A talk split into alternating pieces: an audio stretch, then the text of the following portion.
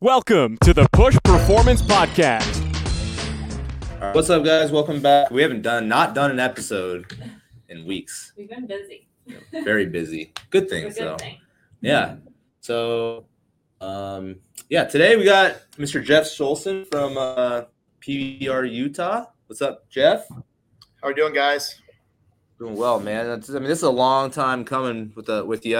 You know, we've had a good relationship for the last couple years now. And, Yep.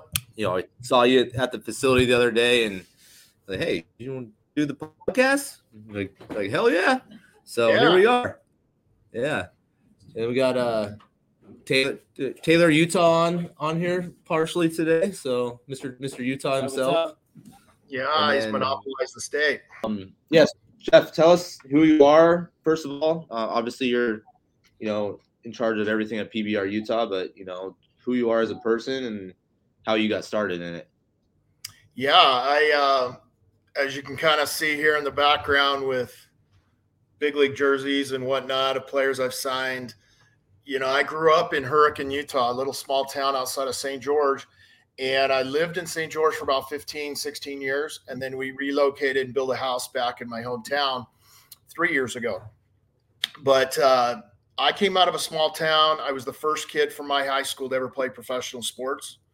Um, then it trickled into the rest of my family. My younger brother, I played for the Angels in the minor leagues after a four year college career. And then my younger brother came along in 2004 and he was drafted by the Tampa Bay Rays out of high school. And he signed after a year with Dixie State back when they had those draft and follow rules in the major league draft for junior college players. And then it just continued on to where there was a player at Hurricane High School that moved in, went to go to Glendale, Glendale Community College, and I drafted him. So all three players at Hurricane High School, either I signed them or they were my sibling.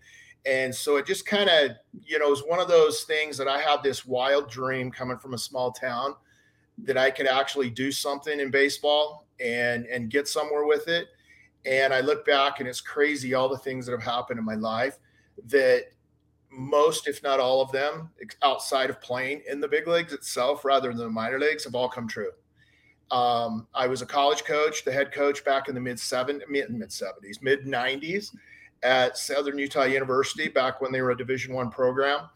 They dropped their program about ten years ago, but it was kind of the spearhead for me to get into professional scouting.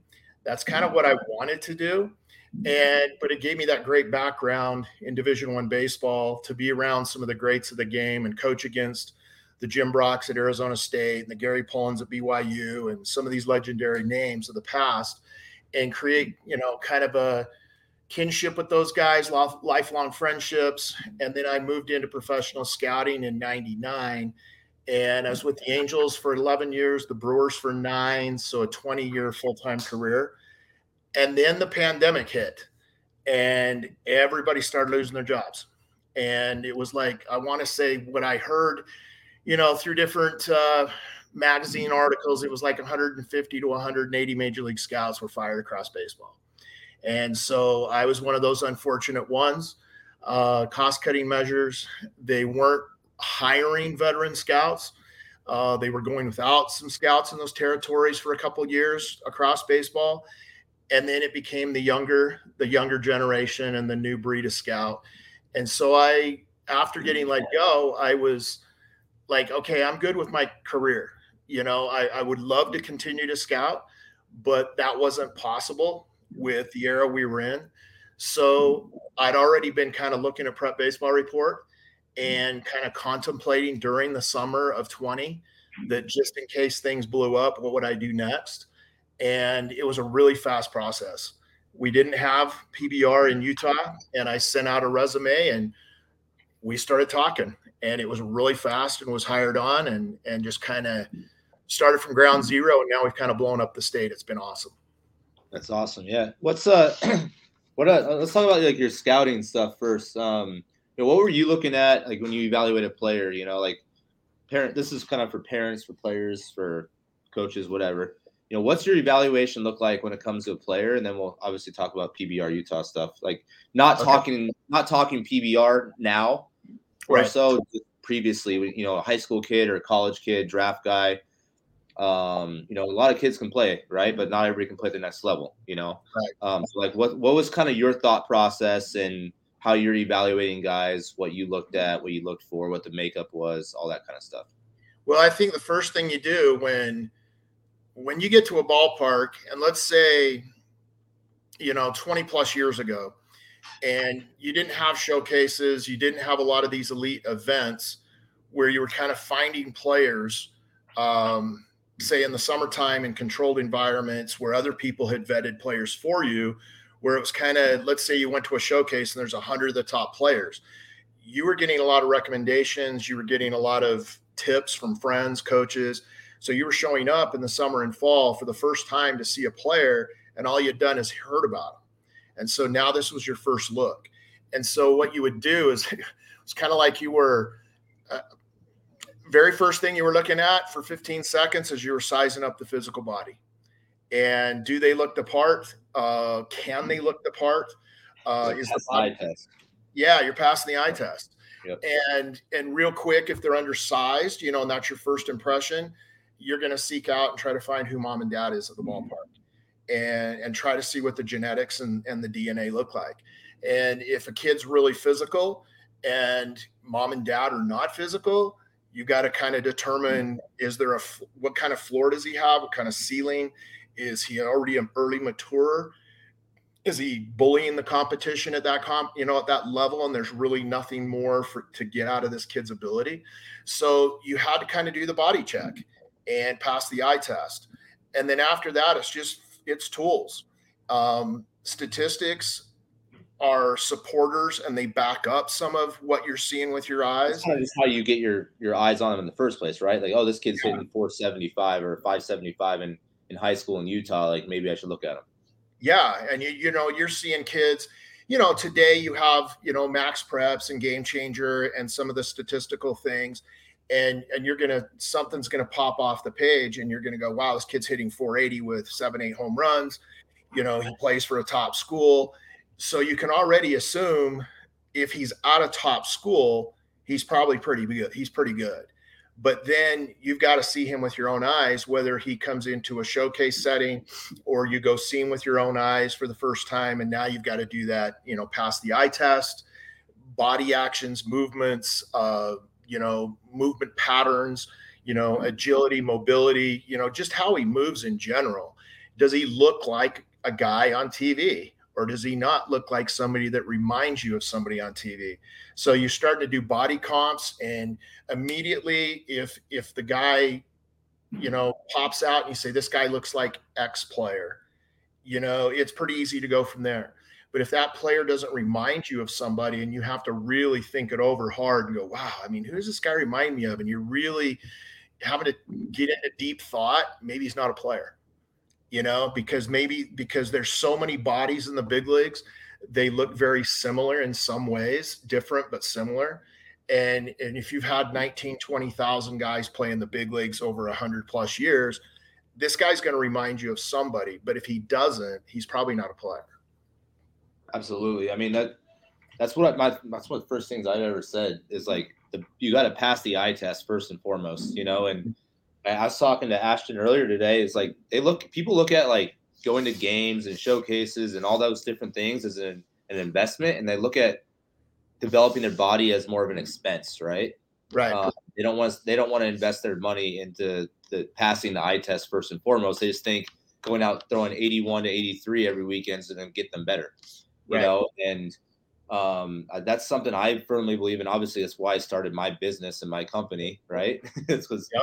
I didn't pass the eye test um, up until probably my junior, senior year of college. Like, you, you know, I was finally around 190, 200 pounds and, you know, looked like an athlete finally, you know, yeah. and, um, you know, physicality wise, you know, I think that's a mentality also, right? Yeah. Um, so you got to look at what, what kind of stuff do you look at on the mental approach? Uh, do you like when once you get to that interview process?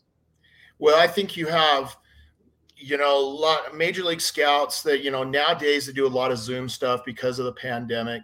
But prior pandemic, you know, they were probably going into, you know, you were visiting with 10, 15 to 20 kids across high school and college during the wintertime. you know, making visits to, you know, to Starbucks with a college player or their dorm room or anywhere on campus, but in the actual home with the mom and dad at the high school level. And you're really trying to get to know these players. The hard part is, is that you're you're trying to get to know these kids in a couple hours. And and so it takes a lot of due diligence and going the extra mile to create that really short space mm. window, maybe within a one year span prior to them getting drafted. And so it's almost impossible to really get to know them, but you have to get to know them enough to where you feel comfortable making some kind of investment to to give them six figures or seven figures in a bonus to play professional baseball. And you've got to get to know who mom and dad is. You've got to know what they did academically. Is school a big deal to them or is school not a big deal? You have to know whether or not they want to develop in college versus pro ball or just get into the system as quick as possible and get that professional coaching. So there's a lot of things that go into what is going to make that kid sign a professional contract. But before that, it's is he good enough to sign a professional contract in the first place? And so there it's kind of a very complex system that would take hours and days to kind of educate people on what we look at. Uh, but like I said, stats stats are important. You know, the good players have to put up numbers, and I haven't seen a draft pick yet that doesn't have good statistics. Yeah, yeah. You know, and I remember when I was with the Angels, Eddie Bane, the legendary scouting director who drafted Mike Trout, was my boss for a long time, and he really wasn't a numbers guy. You know, like the guys are today. He he was more old school eye test but we'd always have those, you know, five by seven index cards with stats ready to go just in case he did ask. And I remember one time I I offered up statistics for a guy, and I said, "Do you want his numbers?" And he said, uh, "He's a good player, isn't he?" And I said, "Yeah." And he goes, "Well, I, I'd assume he's got good numbers." He said, "If he doesn't, you don't. He's not on your draft list."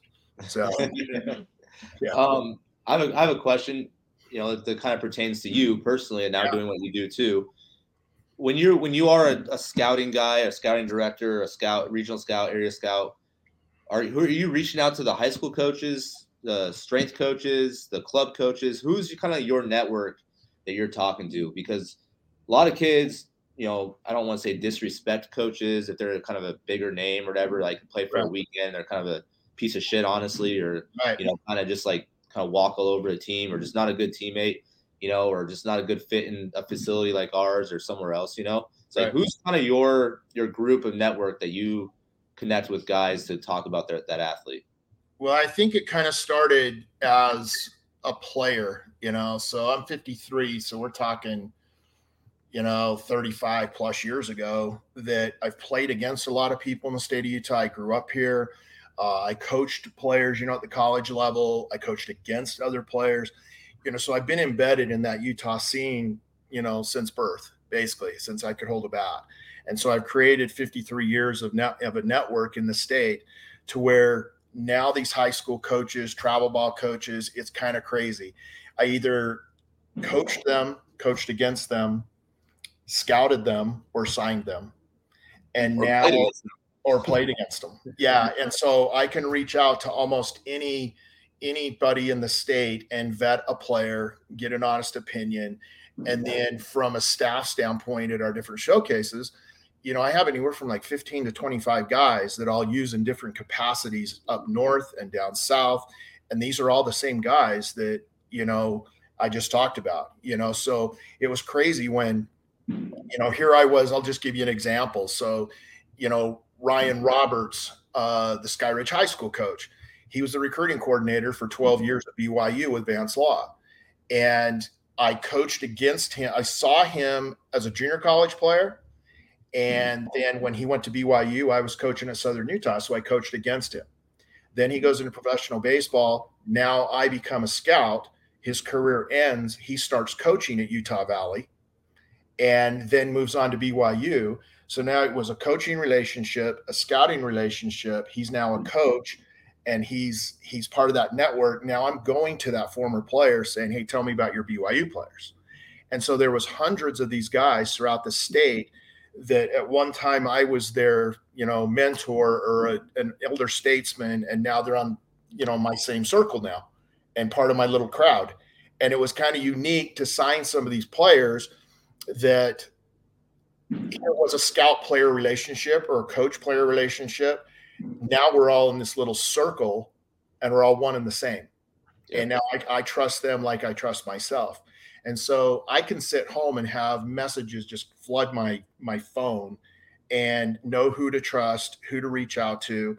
But when we put out a showcase announcement and you have 50 to 80 players show up, and now I have all these, you know, reputable guys working with me as staff members, we've got our eyes on a lot of people. And then when the high school season starts, these guys are coaching and either they're posting on Twitter or they're texting me or they're sending me video. It seems like I've kind of, it's almost like you're stalking players and the kids don't even know it. Yeah. They might send you something in a video and you're like, I've already been sent that five times this week. Yeah. You know, they're they're kind of late to the party because others are doing it for them. Sure. And and they almost wonder how you know so much about them. And so basically what it is in a nutshell is a scout as a PBR scouting director, you're in the information and relationship business. You're gathering info and you have big relationships. 100%. I mean, that's what we preach every day here is it's all about relationships, you know, and building relationships. That's, I mean, that's yeah. why we work well together and we built the relationships over, over relationships, the relationship over the past couple years. Yeah. And, you know, we have, you know, we, you trust us with guys and we trust yeah. you with guys and evaluations go both ways, you know, and, um, now we can talk, you know, obviously about PBR Utah and stuff and, and then like how great of a job you've done with that. Where was it obviously was a zero when you took it yeah. over, right? Yeah. Um, you know, what's kind of like your vision with it? What's your goal with it? Um, you do a lot, a lot different than you know uh, other other regions that I, have worked with or states I've yeah. seen. Um, very smoothly ran. You know, people buy in. It's a culture. People tag you guys in social media. They do. You know, you've done a phenomenal job. This culture is the right word, right? Mm-hmm. It's yeah, not just about showcases for you. Yep. You know, yep. um, you know, talk about that a little bit. Yeah, I, it's kind of, you know, I looked at it as being a player in the state, being a coach, understanding what kind of players college coaches want. And they don't want cancers. You know, they, they want those culture driven players that are good teammates in the dugout. They're they're good teammates in the field, but in today's world, they're good teammates on social media. And a lot of these kids you know, now the ones that have caught the vision. You know, you see the Braden Markses of the world and some of these kids, you know, the McPauls, the, you know, all these kids that are part of Push that when you see the graphic cards I put out on Twitter, the most viewed profiles each month, you know, these kids are almost like PBR kids. It's almost as if we were our own team, our own baseball team. Exactly. Yep. Yep. But yet we're not it's it's it's you're showcasing you're you're vetting players like a scout then picking some national teams to go to the pbr future games or west coast games but it's that vetting process that you're trying to be associated with the best of the best kids and so i try to tell players and i mm-hmm. try to tell coaches that when i tweet about a kid or i put a post out that those have to be earned for me mm-hmm. that if I put out a post of a video, that player can play somewhere at the college level. It's now up to that college coach to do his due diligence to figure out where on the college scale that falls, whether that's junior college, NAI, NCAA, you know, the different three divisions. But for me, it was about creating a culture to the point where when I walked into a ballpark in the state, they'd always be like, Hey, Jeff's here. The Brewers are here. The Angels are here well, now the kids are saying, "Hey, PBR Utah's here," and so they all kind of know that in today's world they got to tag me and and kind of say, "Hey, how do I capture his attention?" And that's what I want. And so it's it's been a culture of I don't want to be the big bad wolf walking into a ballpark and people are afraid to talk to me because they're like, oh, you know, he's busy. I don't want to waste his time. They can see that. You know, people who are street aware and have field awareness can see when I'm bearing down. But other times I have to socialize and I have to network and I have to glean information. So I think with the kids overall, it just comes down to a lot of them text me, a lot of them call me, they ask for advice. Parents do the same. Um, I've helped kids flip commits when coaches have left for other programs. Uh, Paul is one of those. um, helped him get to LSU. And when Jay left and he was kind of in limbo and didn't know if he was going to LSU or not, you know, they felt comfortable to call me. And so lately we've been putting out these graphic, you know, graphic testimonials on Twitter. And yeah, it's a culture. That's kind of what I wanted. And everything is going the way I wanted. Now it's just a matter of continue to grow it. I mean, where do you where do you see it growing? Like how what's what's next, right? Because you can only do so many quality events, right? You don't yeah. want to just look at like you know, you have your top player event that we're kind of going to and all these other yep. invite only things, but you don't want to be like other other organizations I won't mention, but right. um, you know, where they're just going to pay us your money, we'll just give you a, a grade or a, a, a, lie of a grade, and you know, right. thank you for your three hundred and fifty dollars. Fifty dollars, right. you know. Right. Yeah, I think it comes down to you grow as the numbers grow. You know, you grow as the state grows. Um, I wouldn't say there's a ceiling. I don't think I know where that ceiling is, but I think you can always capture new events. You know, whether that's an unsigned senior showcase, whether it's an open ID showcase, whether it's, you know, capturing a part of the state that's kind of untapped. You know, those are the growing aspects of it. Cause I think, you know, people tend to look at, say, let's say Arizona, and you look at Tucson, Flagstaff, Phoenix, you know, or Kingman, you know, and you look at Utah and it's kind of Salt Lake City, Provo, St. George, and you kind of forget they play baseball up in the northern part of Logan where it's really cold, where Utah State's at, but they don't have a college baseball program. So there's always places to grow and, and get better. But I think at some point, yeah, you, you don't want to just run things to run things.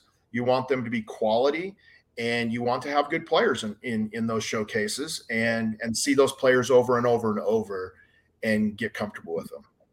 Yeah, it's same with us, right? Where we talk about quality over over quantity all the time. We've fortunate we've had higher more coaches, we're busier. And yep. you know, in, in Arizona and Colorado, we've had a phenomenal staff for years and we've done a great job. That's where we started. But here in Arizona, it's just like higher, higher, higher. I feel like it's a, blessing, you know, and I think it's yeah. just giving, giving attention to the kids and loving on the kids and honestly being brutally honest with the kids. Yeah. That's right. something with it, you know, and that's just people too nowadays just like you're gonna pay us your money, we're gonna give you a good grade, or we're gonna, you know, make the radar gun look good for you, or you know, reach out to some schools for you that you have no no reason going to, or whatever, you know. And for us, it's like integrity for one, and culture right with it, you know. And um, I think I think for like for on our side, it's just like helping you guys grow too, right? Where we have our remote options with you guys, and we have, yep. you know, your your top players. Most of them have trained with us or train with us now, you know, and yeah. just buying into that process and be like kind of building that culture where it's like everybody's on the same page, working together to get to get really freaking good, but also yeah. at the same time, like you, who doesn't want to be number one on PBR rankings, right? right. You know, it's not right. a team, like you said, but everybody's you know cheering everybody on because you see kids, yeah. you know, you see a kid in here, like his buddies will tag him in, in, mm-hmm. a, in a or retweet his post for him or whatever. They'll they'll support him. You know. Yeah, absolutely. And that's where a lot of I think that's one of the coolest. I just I think that's one of the coolest things. You know, being a good teammate on social media. You know, some of these kids, other players that don't have that vision yet, that haven't seen how do I be how do I get my profile viewed? You know, a yep. hundred times or a thousand times? You know how do i grow you know my video views? How do i if you grow your video views you just have to do the math. How many of those video views are probably college coaches? You know and and and you just you have to surmise you know you get a few thousand views there's probably a couple hundred college coaches. Well how you do that is the more active you are in helping your buddies like there is lots of division one commits in the in in the state that they could be content they could just say you know what, I'll post my own stuff. You know, I'm good. I'll keep everybody abreast of what I'm doing. But you go mm-hmm. into those kids' timelines and it's it's crazy. They're they're retweeting two or three kids, you know, videos a day in a tournament. They're being good teammates on social media. They have their commitment and they're trying to help somebody else get recognized. You know, it's the old John, you know, it's the old mantra of, you know, you help enough other people get to the top well, you're going to get to the top as well just by a byproduct or residually. and and some of those kids are the ones that are in the higher rankings and profile views and and it's not uncommon to go anywhere in this state and bring up a kid's name and say he's the catcher at this high school and he's a sophomore 15 years old and everybody's like oh i know that kid. I see him all over social media. And he the one that's going to the university of utah or something? You know and those kids are good kids they're culture kids that you know that you can continue to put stuff out about them and keep them involved and in my little inner circle because I can put my stamp on them and college coaches know what they're getting. I mean, that's the biggest thing, right? Is yeah. those plus honestly the those tweets or those those Instagram posts or whatever or uh, TikTok or whatever you want to put it on, yeah. those those views don't get to thousands of views without the high product of the athlete, right? Right. Yeah. You know, like everybody sees everybody throwing 88, 89 now. Right. You know, like that's just a normality, mm-hmm. like truthfully. Yeah. You, you, know, and even in a cold weather state like Utah or Colorado, like it's very common we see that velo now. And now, now, so it's more so like we got to talk about, you know, spin rate. We got to talk about vertical break, horizontal induced break, uh, horizontal yeah. break. We got to talk, you know, talk about all those different things. You know, and like what what are you doing to like educate yourself on that? Because like you guys run TrackMan like we do, uh-huh. right? We've been yep. you met last year, helped you helped you with the TrackMan stuff. What like, how are you educating your your staff, your team? What are you looking at on that side of stuff? I think with, you know, because I came up as an old school scout, you know, pen and paper, it was writing reports in triplicate when I first came up. White copy goes to the office, pink goes here, you know. Yeah. Then it was computers, cell phones. Then the, the reports were getting to be 45 minutes long because there was so much volume and information to put into them. And it became really sports performance and, and analytics and data. And so with Prep Baseball Report, the cool thing is we have an entire data team that works for us that Major League Baseball clubs have tried to hire these guys away and they've stayed with Prep Baseball Report. And that says how much they like to work here. But we have, you know, at one time we had the, the founder of Trackman Baseball. You know, we have one of the highest employees that oversees the tech from Trackman Baseball working for PBR. You know, we have different metrics that are so hard to understand. But anybody that goes to my Twitter account the PBR Utah account, you see a pinned tweet, how to understand your data and what it means. And so let's say I'm at a ballpark as a scout and I see a kid spin a curveball. And visually my eyes go, wow, you know, and I and I jump out of my seat. It became one of those things that I didn't really hold my cards too close to my vest back in the day. Everybody mm-hmm. kind of knew when Jeff Scholzen thought a guy had a plus big league curveball, he'd throw it, snap it off, and I'd jump in my seat. And everybody go, aha, Jeff's putting a 60 on that one. He's got it. okay. And that was kind of my tipping point is I knew what a plus curveball looked like. But now you still know, but you're re-engineering like a math problem, you're correcting your work.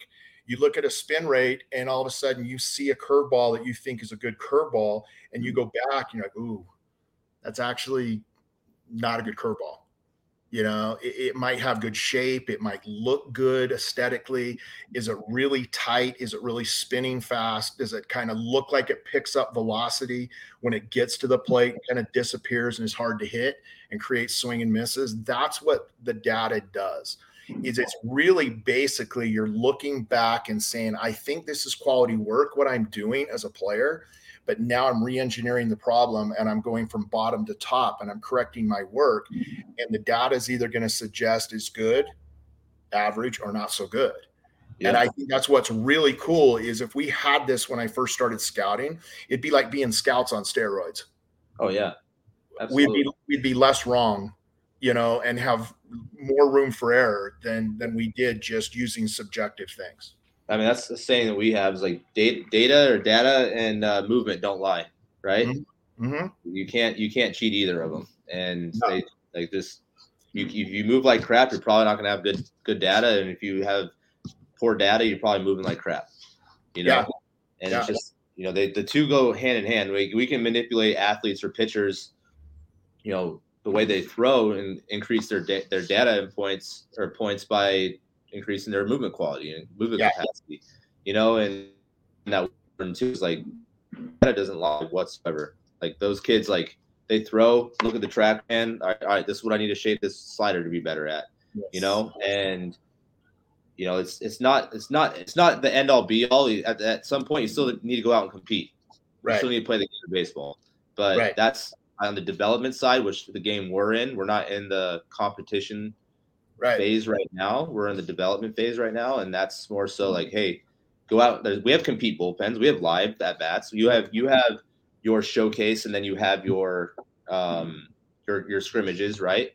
Yeah. Have so it's like there's times to compete and there's times to get better, and a lot of kids don't aren't looking at you know when to get better. So it's more so like, I want the I want the instant gratification now. you Right. know? Right. That's No, I see. You know, you, you get kids that I mean, I won't name names or anything, but you see, there's there's a few kids in the state that you know are hitting 480 to 520 at 6A programs, and they've got quality statistics on the field. But then you go do the eye test, and you kind of go, he looks like he's allergic to the weight room. He needs calf implants. You know, he he looks like he he hmm. needs to eat a candy bar. I mean, it's like, what do I need to do, Jeff? To get to the next level. Uh, uh, go eat something a lot. okay, you're 100. A lot You're yeah, you're 6'1", 155 pounds. 6'1", you should be about 185, 190. Okay, you're you're malnourished. You might have great you might have great hand and eye coordination, and you can hit a baseball, but it's a singles hitter. And yes, you've got a lot of hits. Yes, you're on base. Yes, you've got a high batting average, but you're not slugging. You know, there's no impact. You're not putting up extra base hits. You're you're not driving the ball not only through the alleys but over people's heads. Yeah, your OPS is low. Sorry. Yes, you know, and if it and if it's always go the other way, I always try to tell kids, look, like where are you going to slug the best? Where where is the the biggest uh, part of the field you're going to create your slugging percentage to the pull side? You know, and and that's where you're going to make impact. Sure, you're going to get your hits the other way.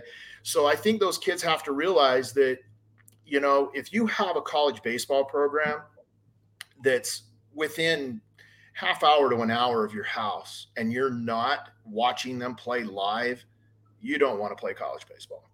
You like the idea and the thought of playing college baseball and that this might be something you may be good at, but you really don't understand what it what it means to have passion for something to where that's all you can see down the road. That's how I was. And those are kind of the players that I do look for. When I grew up, it was baseball, baseball, baseball and I get accused all the time of not having any other interests outside my family than baseball. You know, and for the longest time, the only thing I cared about was baseball and living in the gym. And and they went hand in hand. And it was the stronger I am, the harder I'm going to hit it. You know, that I had to be a bully on the field and that there's other players bigger and better, but maybe not the two together. You know, they might, be, they might be big and that's it. And they look the part, but they're really not that good, or they're really talented and they're not that big. And I'm like, well, if I put the two together, it's a marriage that's almost unstoppable if you throw the passion element into it. And so I think those are the players that make it. And those are the players that that really they'll die out if the passion's not there, the body's not there. If it's just talent and you're just going to be a baseball player, that's what it was like back in the 1920s, the 1950s when it was don't touch a weight. You know, and and today it's totally different. They're big, they're physical. You go watch a game and they're physical. And you kind of are like, "Whoa, I didn't realize these guys are that big." Yep. And and if you want to be on the field with those guys, you have to do everything humanly possible to fit that bill and be able to hang with them. Because the biggest thing that I noticed when I went to professional baseball is at every level, the speed of play gets incrementally faster. And, it, and it's they run faster, the ball's hit harder. You have to have better lateral quickness, you have to have better instincts because you have to react so much quicker because the players are just stronger and faster. Yep. And at some point you reach that ceiling where for me it was it was a ball. It was okay, uh, I'm having a hard time hitting the big velocity now. I'm having a hard time, my range is diminishing not to say that was bad, but I was able to pat myself on the back and say, "Hey, I at least got to that far." Yep. But but there's there's players that want to play college baseball, and maybe professional baseball is way down the road, and that's hard to visualize. but not everybody has a major league or minor league baseball team near them. But everybody does have a college program. And that's where it starts. And so they need to go watch college baseball to really see can I do this? Is it realistic? Yeah, I mean, the, I remember my first college baseball game. I was like playing at Southern Nevada in Vegas. Mm. Yep. And I was like, this game is so much faster. Mhm. I was like, I, I got lucky. I hit a triple my first at bat. It was a rollover triple down the third base line because I was so far in front of a 94 mile hour fastball. Because Yeah. I was like so nervous. Like, I got to get to the ball. Yeah. And I just like, I, I just went, I blacked out. Like, I tell people this all the time. Like, I blacked out when I asked my wife to marry me, when I said yes, and I hit my first, I had my first college at bat. Yeah. You know? like true. that's I mean that's like that the game I was like that's what I tell all these kids like when you get to the next level it, yeah the stadiums look the same the base pass the same you know the shit ain't the same like Yeah. it's faster Yeah. you know and um you know just preparing those kids to get to that point that's that's huge you Yeah. know? I almost equate it's no different than when we used to get in a, in a against a pitching machine, you know, growing up. Yeah. You Yep. know, and a teammate or a coach has got the machine turned up. And you're like, hey, whoa, dude, slow it down. Yeah. Oh, And they're over there freaking hitting rockets off of it yeah. And you're kind of like, no, that's what you got to hit. But if Yep. but if you get to a certain level, you can't just ask the opponent to slow it down. It is what it is, or you're gonna have to cut bait and you're gone. So Yep, hundred percent, hundred percent. Um, going off the development stuff, I know there's a lot of great facilities in Utah. Like, why? What's why? Why do you trust about push performance being in Arizona, or Colorado? Like, why do you guys have your players? You know, why do we come to you guys versus just you know some random facility in Utah? Well, I think the biggest difference is that you see it's not just Utah, but it's kind of all over the place is that you have, you know, pop up facilities, overall strength and conditioning um, facilities, you know, kind of a, a one stop shop, cookie cutter kind of thing. And it seems like the, the poster boy, maybe the owner or the lead strength trainer at a different facility is that dude who looks like a cartoon figure and he looks like Ronnie Ronnie Coleman and he played middle linebacker for the Patriots. It's like um, I already know how you look and how you lift, and that's probably how you're going to teach me to lift.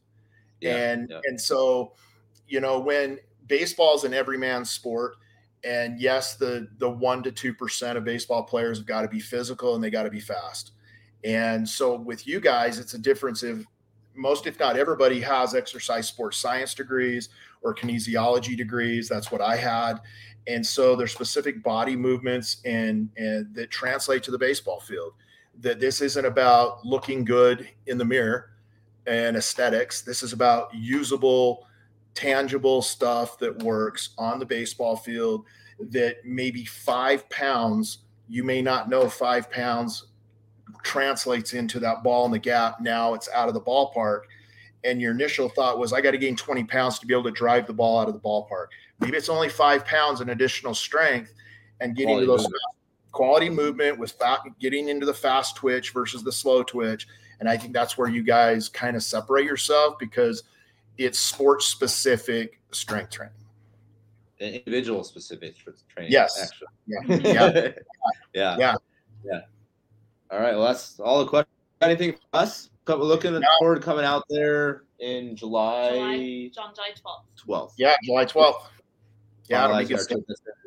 It's in uh, Provo, Yeah, Right. Pleasant Grove area. Pleasant Grove. Yep. So yeah, excited to be there and enjoy some cooler weather. yeah. it's already Yeah. 109 here today, so we're doing Yeah. it. The mountain air. It'll be Yeah, awesome. right. Cool, Jeff. Well, I appreciate it, man. Let's uh, stay in touch and let me know if you need anything. Okay. Thanks, guys. Appreciate it. Talk to you soon. Okay. All right. Bye bye.